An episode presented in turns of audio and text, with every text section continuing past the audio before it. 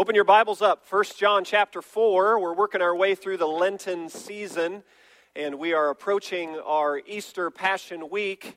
Through this lens, we're talking about a journey into life, and we're letting John's letter to kind of guide and direct our steps. And last Sunday, we were in 1 John 3, and we talked about the significance of what Jesus communicated about the way we can relate to God the Father and he introduced a term for us that John picked up on and applied in 1 John chapter 3 when he says actually Jesus made it possible that we can refer to God as our Abba Father. Our Papa, our Daddy, and we talked about the significance that that brings to our identity, our destiny, and our purity, and what it means to live as Abba's child. So this week we're going to pick up on it in 1 John 4. And Eugene Peterson wrote a, a great commentary on the book of 1 John. And here's a paragraph from kind of his introductory words in the message. Peterson says this The two most difficult things to get straight in life are love and God. More often than not, the mess people make of their lives can be traced to failure or stupidity or meanness in one or both of these areas. The basic and biblical Christian conviction is that the two subjects are intricately related. If we want to deal with God the right way, we have to learn to love the right way. If we want to love the right way, we have to deal with God the right way. God and love can't be separated. So, A.W. Tozer said the most important thing about us is what we think about God. So, when the subject of God is raised, the thoughts that run around the hallways of your mind at that moment, Tozer says the single most important thing about us as a human being. It's the one thing that's going to matter 100 years from now. Are the thoughts that run around in our mind when the subject of God comes up. And for John, in 1 John chapter 4, when the subject of God comes up, he's got one primary word that's running through his mind. The hallways are trafficked with this word L O V E, love. He says, if you understand God, you just need to understand love. And if you understand love, you understand God. The two subjects cannot be separated, they are one in the same. John is saying all the commandments, all the sermons, all the prayers, all the precepts can be boiled down to this love. So let's look at it, chapter 4, verse 7 and following. Here's what he says Dear friends, let us love one another, for love comes from God. Everyone who loves has been born of God and knows God. Maybe you want to try to underline the number of loves he uses here. Verse 8 Whoever does not love does not know God, because God is love. This is how God showed his love among us. He sent his one and only Son into the world that we might live through him. This is love, not that we loved God, but that he loved us and sent his Son as an atoning sacrifice for our sins. Notice twice he says there God sent his son. Notice it didn't say the Father created the Son because the Son has always been. That's why the Bible declares the Son was sent. There's never a time when Jesus wasn't. Therefore, the Father didn't have to make the Son, the Father sent the Son as the atoning sacrifice for our sin. He sent a Son. And then verse 11, dear friends, since God so loved us, we also ought to love one another. Verse 12 No one has ever seen God, but if we love one another, God lives in us, and his love is made complete in us. 13 times in those six verses, John uses the word love. You think he's trying to make a point here? Here's what John is saying John's saying, hey, God is love, verse 8. God set his love on us through his Son, verse 9. He sent his son to bridge the gap. He said, I got to deal with the sin issue because it's sin that fractured this love relationship. So God is love. God set his love on us, verse 9. And then from the fountain of that unbelievable love, we should then love one another, verse 11 and 12. So you get this idea that if your heart has been captured, like we talked about last week, when your heart is awakened to this power of a, of a competing and an overwhelming affection, when there's been a deeply entrenched affection, it's been awakened, and you've been struck with the disease of Jesus from which you can't be cured. When that happens, the overflow of that life will be a love towards the people around us. And he just can't keep from talking about it. Look at verse 16. He keeps going in this stream. And so we know and rely on the love God has for us. God is love. Whoever lives in love lives in God, and God in him. In this way, love is made complete among us so that we will have confidence on the day of judgment. Because in this world we are like him. Verse 18 There is no fear in love, but perfect love drives out fear, because fear has to do with punishment. The one who fears is not made perfect in love. One writer called this chapter of John, he said it's John's way of displaying magnificent monotony. Some of you feel that way about my sermons week after week, perhaps. Maybe not magnificent, but maybe monotony. But so here's John's way, right? John just keeps saying the same thing over and over, which, if you read John's letter, you have a, a moments through the letter where you go, John, didn't we just cover that? God is love. God set his love on us. We ought to love one another. Didn't he just say that? Did he just kind of recap that in chapter 1 and chapter 2 and chapter 3? Yes. And in chapter 4, that's why his letter is much more like a kind of a cyclical sermon that keeps camping around these points. God is love. God set his love on us in Jesus. And out of the overflow of that fountain of love, we ought to love one another. A magnificent monotony flows out of John's life, and it's all camped out under what I've entitled today a furious love. Now, when you think of furious, don't think of anger, think of power. Think of furious as a relentless and powerful love that you cannot escape. And what I want to talk about this morning is from this text three realities. If you will settle down into the furious love of the Father, here are three things that will happen in our lives if we do that. The first one I just read out of verse 18 is it will loosen the grip of fear in our lives. Did you see that in verse 18? There is no fear in love. Perfect love drives out fear. You say, how does that happen? How does perfect love drive out fear? Well, it starts with a, a clear vision and accurate understanding of who God is.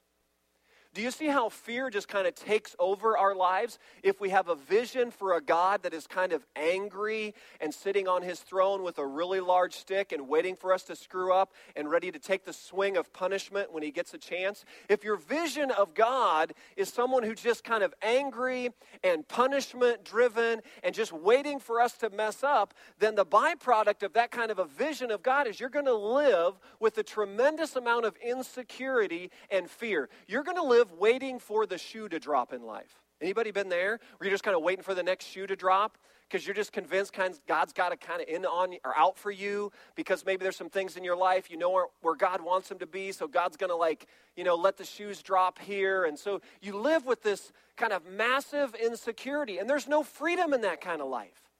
There's no sense of freedom. There's no sense of peace in the midst of life's storms when you're living with that kind of a fear driven base with a view of God. There's no sense of real kind of a security that God has you in the palm of his hands. It's the opposite of living as Abba's child. And perhaps some of what happens to us in this life is if we grew up with an earthly father that kind of displayed some of those characteristics, more of a fear driven, punishment based vision of an earthly father, part of the journey into the family of Jesus is kind of unlearning and healing from some of those visions of a father and letting the vision of the kind of father Jesus communicates help shape it because the kind of father Jesus reveals to us is not that kind of a father. The kind of father Jesus reveals to us is what it means to live as Abba's child. The kind of father Jesus reveals in Luke 15 is the kind of father that when the prodigal son takes a turn and starts coming home, the father hikes up the robe and sprints towards him.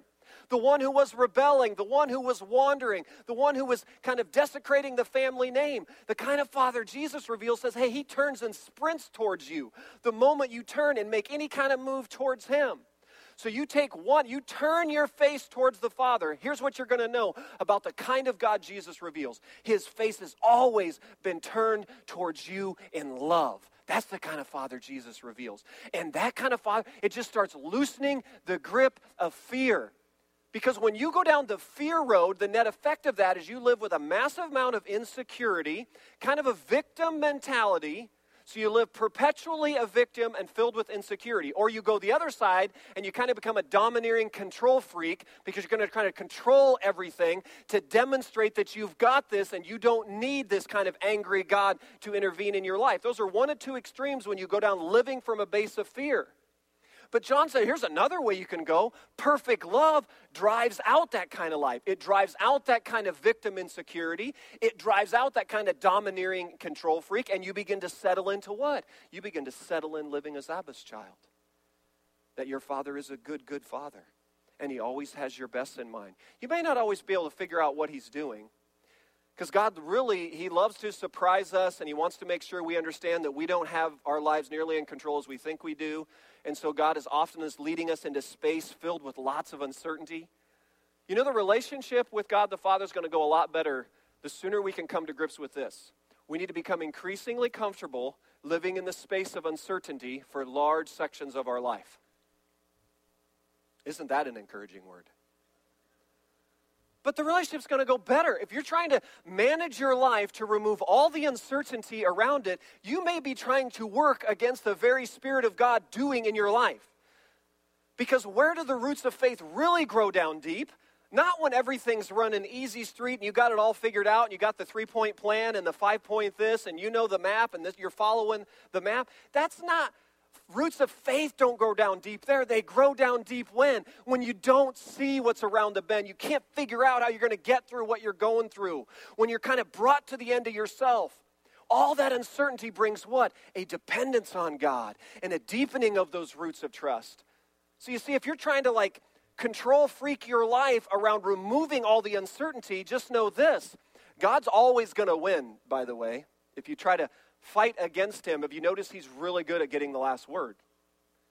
It might take a little while. We might bang our head against a brick wall a few times, but eventually we're going to get to this place and take a deep breath and begin to embrace this space of uncertainty, which is the soil upon which the roots of faith are going to grow down deep.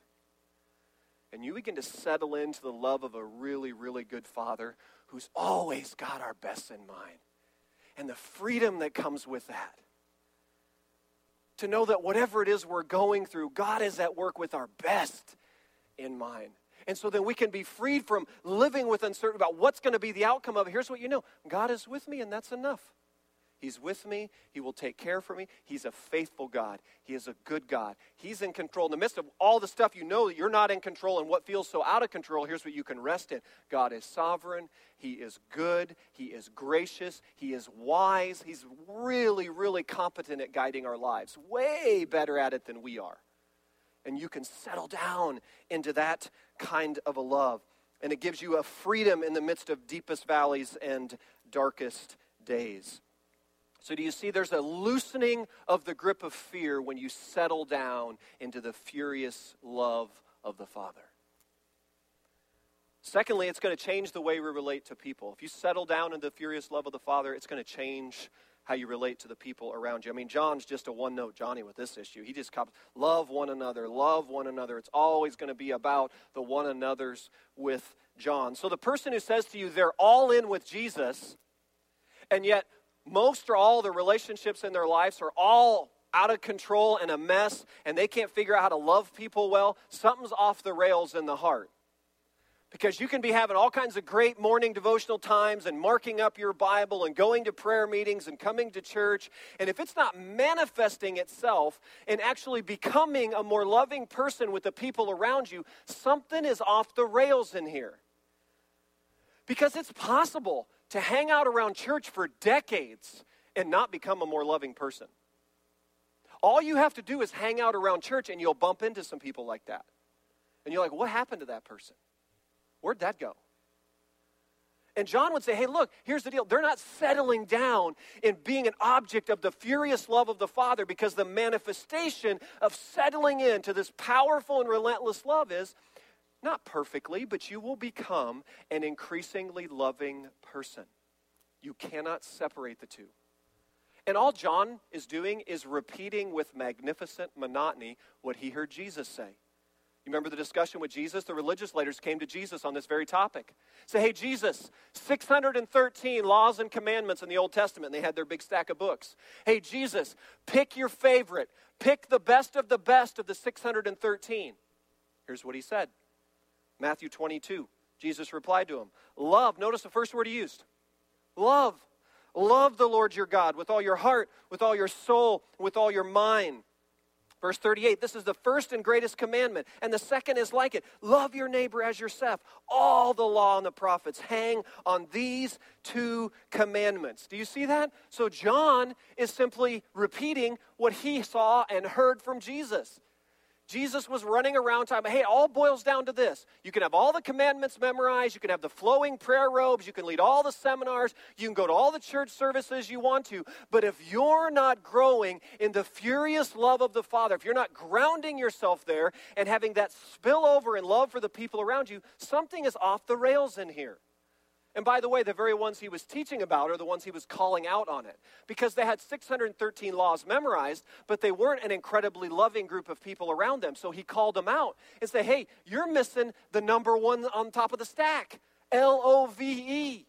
God is love. He set his love on us in Jesus. And out of the overflow of that love, you got to love others. And if you're not in that stream, that's 101. That's baseline.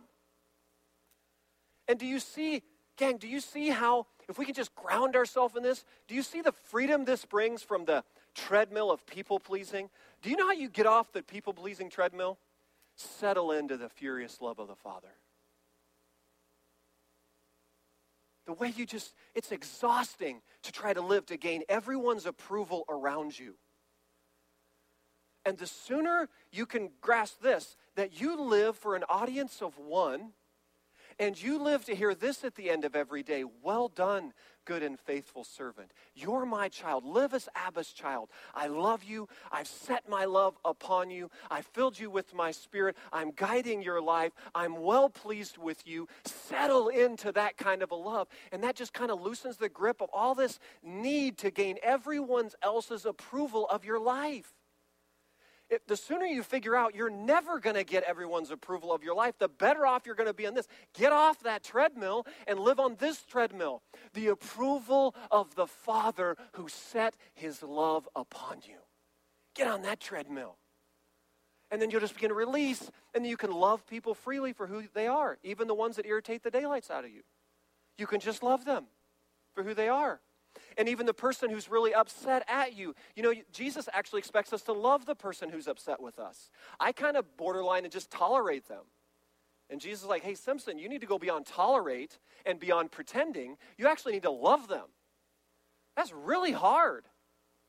But you know what helps you do that? Is you get up each morning and you ground yourself as Abba's child, as an object of the furious, relentless, and powerful love of the Father. And then you can just begin, right? You begin to see the others in your life through that lens as He sees you in Jesus. The other thing it does, do you, do you see how these things like so practical, how just grounding yourself in it? Do you see how, like, if you ground yourself in this love, follow me here, it takes the pressure off of what we place on human relationships to be for us what they can never be. Some of you are looking to a circle of friends around you to be for you what only Jesus can be for you. Do you see the pressure it takes off of this? If you're trying to extract out of a friendship or a circle of friendships some kind of healing for what's go- broken in your life, do you realize you're setting up those relationships for a massive amount of pressure because they're never going to be able to come through for you to the degrees that you're expecting them to come through for you, and you're going to live with piles of disappointment in that relationship. How do you get free from all that? You settle into the furious love of the Father. And guess what? You let your friends be what God intended them to be for you. Your friends. Let them be sacred companions with you on your journey.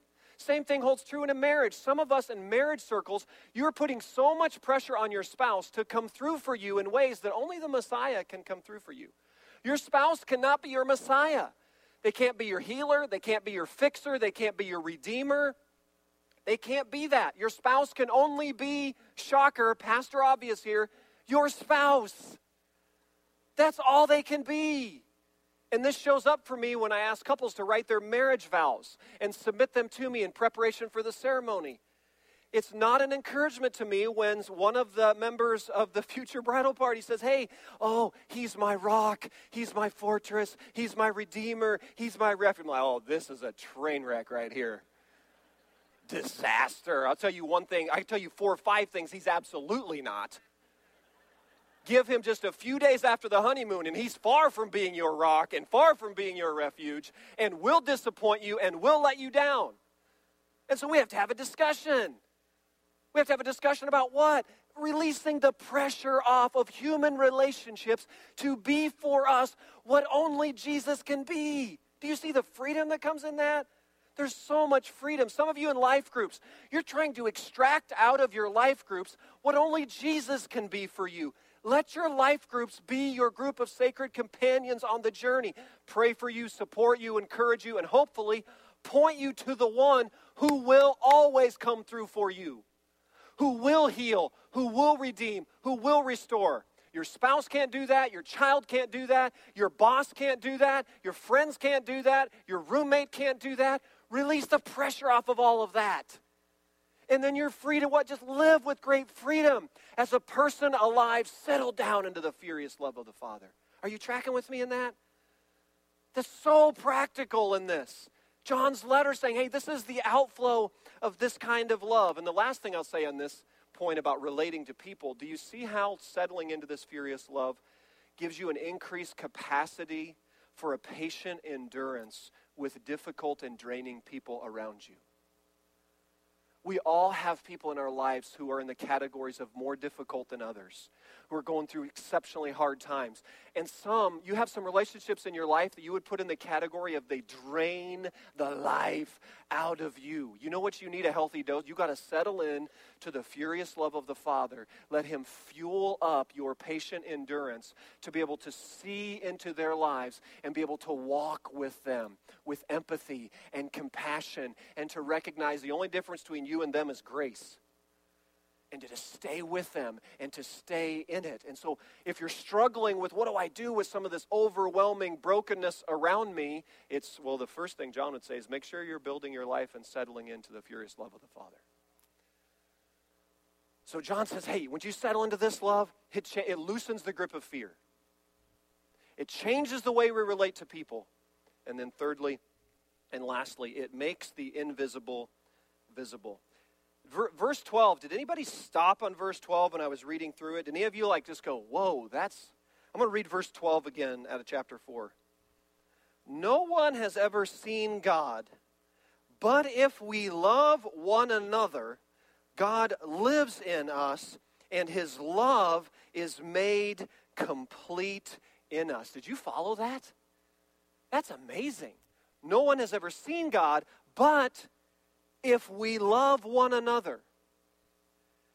What I hear John saying is do you see how when the people to people love one another happens the way he's talking about?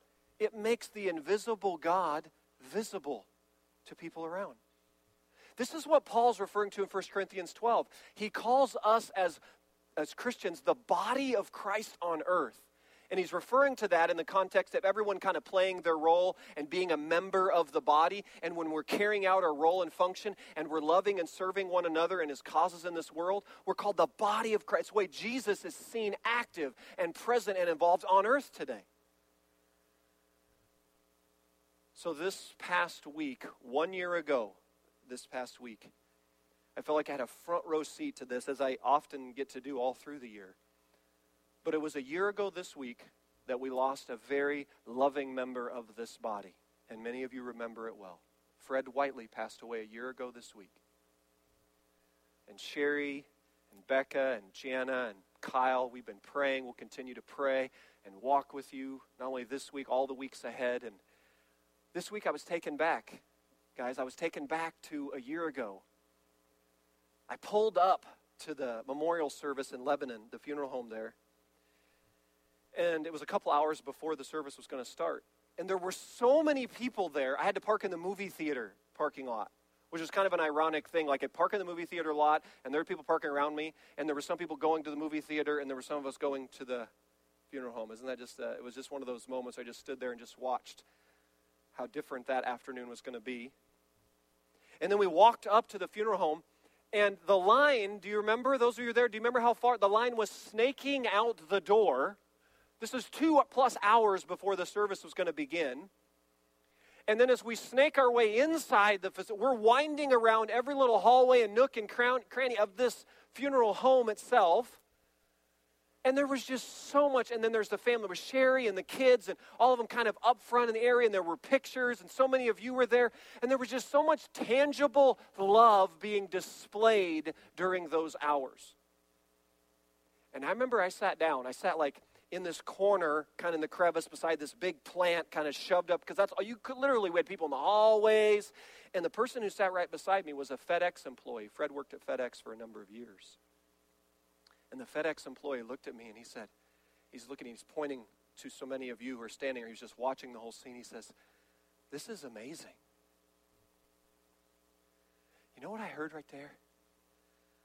The invisible God being made visible right there by your tangible acts of love and care and compassion to a family that was grieving and hurting. And then there was tears of like the old hymn tears of sorrow and joy flow mingled down we were crying in the midst of the sorrow because we had lost Fred, and we were rejoicing for his destiny because he died in Jesus. And all of that was bubbling up right there in that moment. And the outside world looks upon that, and that's where the love of God in Christ becomes visible and tangible and says, I see it.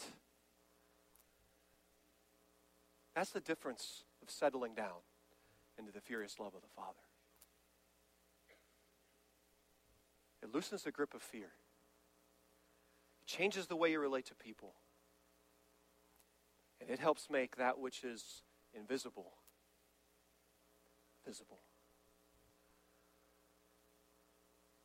So I close with this question because if it all comes down to love, if God is love, and He set His love on us in Jesus, and out of the overflow of that love, we have to love one another.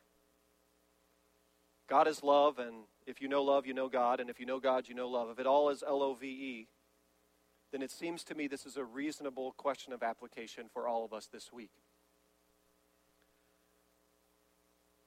Would the people who know us the best, I want you to think about people in your life, the people who are with you when you have the stomach flu, when you got four days worth of fever, when you're off work or in bed or you're sick or when you just lost your job or when you had the health crisis come up, the people in your life who were with you in all the seasons of your life. Are you with me?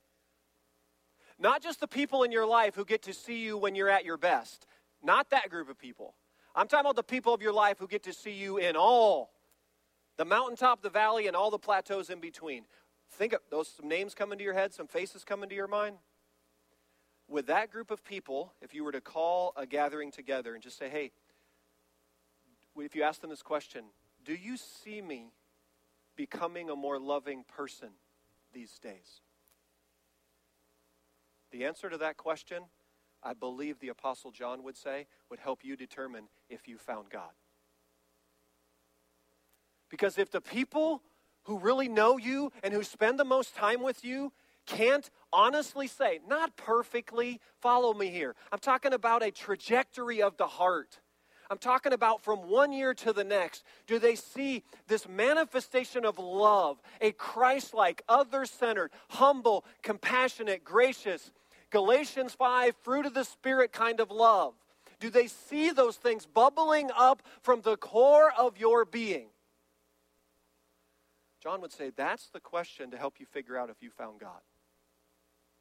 Because if the answer is yes, amen, hallelujah, you found him. If the answer is no, or a lot of hesitation and looking at the feet, then that'd be a good time to get to the prayer room and to get on your face before God and to say, Lord, some things are off the rails. Because at the end of the day, it all comes down to love. So this week, in your Lenten practices, all through this month, we've been talking about kind of a practical what are we going to do this week with it. So, that's your first question for the week that I want you and your Lent groups to text each other about. And maybe you can ask them if they're the, hopefully, some of the people in your groups may, in fact, be those people. You can say, hey, assess the love factor in my life. You know, do you see me heading the right direction in this? Do you see a steady growth in love? That'd be first question. The second question is this I want you to reflect on the people in your life right now who are the most difficult for you to love. Is there a name coming to mind? If they're seated beside you, do not bump them right now. Someone in your life who you just, for whatever reason, they're just in the category of, man, this person's really, really hard for me to love right now.